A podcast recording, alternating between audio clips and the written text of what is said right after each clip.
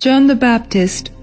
John, the son of Zechariah and Elizabeth, had grown up at the same time and was living in the desert because God had instructed him to go there. John was preaching to the people, Repent and be baptized, and God will forgive your sins.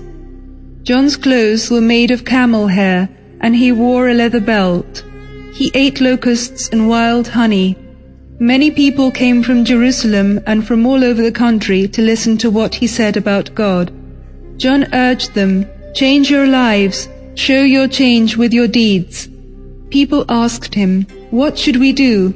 John said, He who has two shirts must give one away to someone who has none. And whoever has food must share it with whoever is hungry. Many people went to John and confessed their sins telling him everything they had done that was against the will of God. John baptized them in the Jordan River, saying, I am baptizing you with water, but someone is coming after me who is much greater than I am. I am not worthy even to untie his sandals. When he comes, he will baptize you with the Holy Spirit. The baptism of Jesus one day Jesus came to the Jordan River. He wanted to be baptized by John, but John did not want to baptize him and said, I need to be baptized by you, and you have come to me.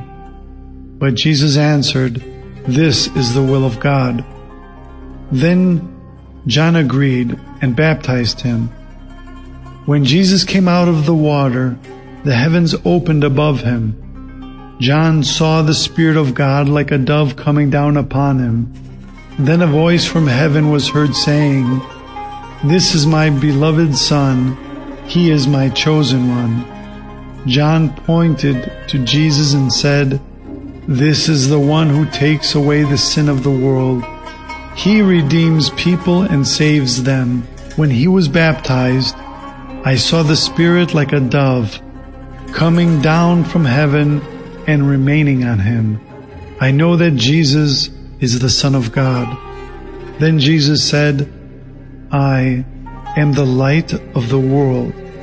Whoever follows me will not walk in darkness, but will have the light that brings life.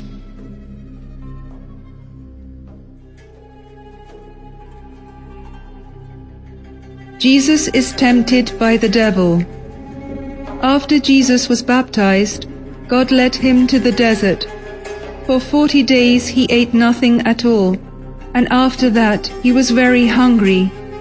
The devil came and tempted him, saying, If you are the Son of God, tell these stones to turn into bread. But Jesus answered, The scripture says, Man cannot live on bread alone, but by every word from the mouth of God. Then the devil took him to the highest point of the temple in Jerusalem and said, If you are the Son of God, throw yourself down, because the scripture says, God will send his angels to protect you. But Jesus said, The scripture also says, Do not put the Lord your God to the test.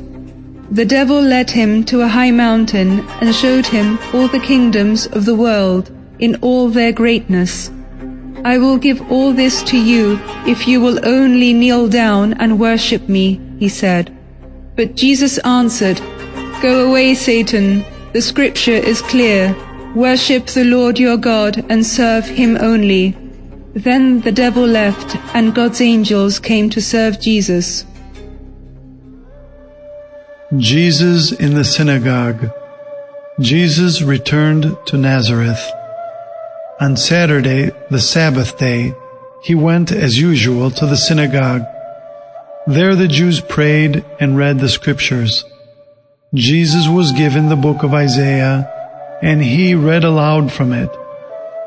God has sent me to bring good news to the poor, to proclaim liberty to the captives, and the return of sight to the blind. Then Jesus said, the prophecy you have just heard has come true today. All the people agreed with him and they were amazed at his words.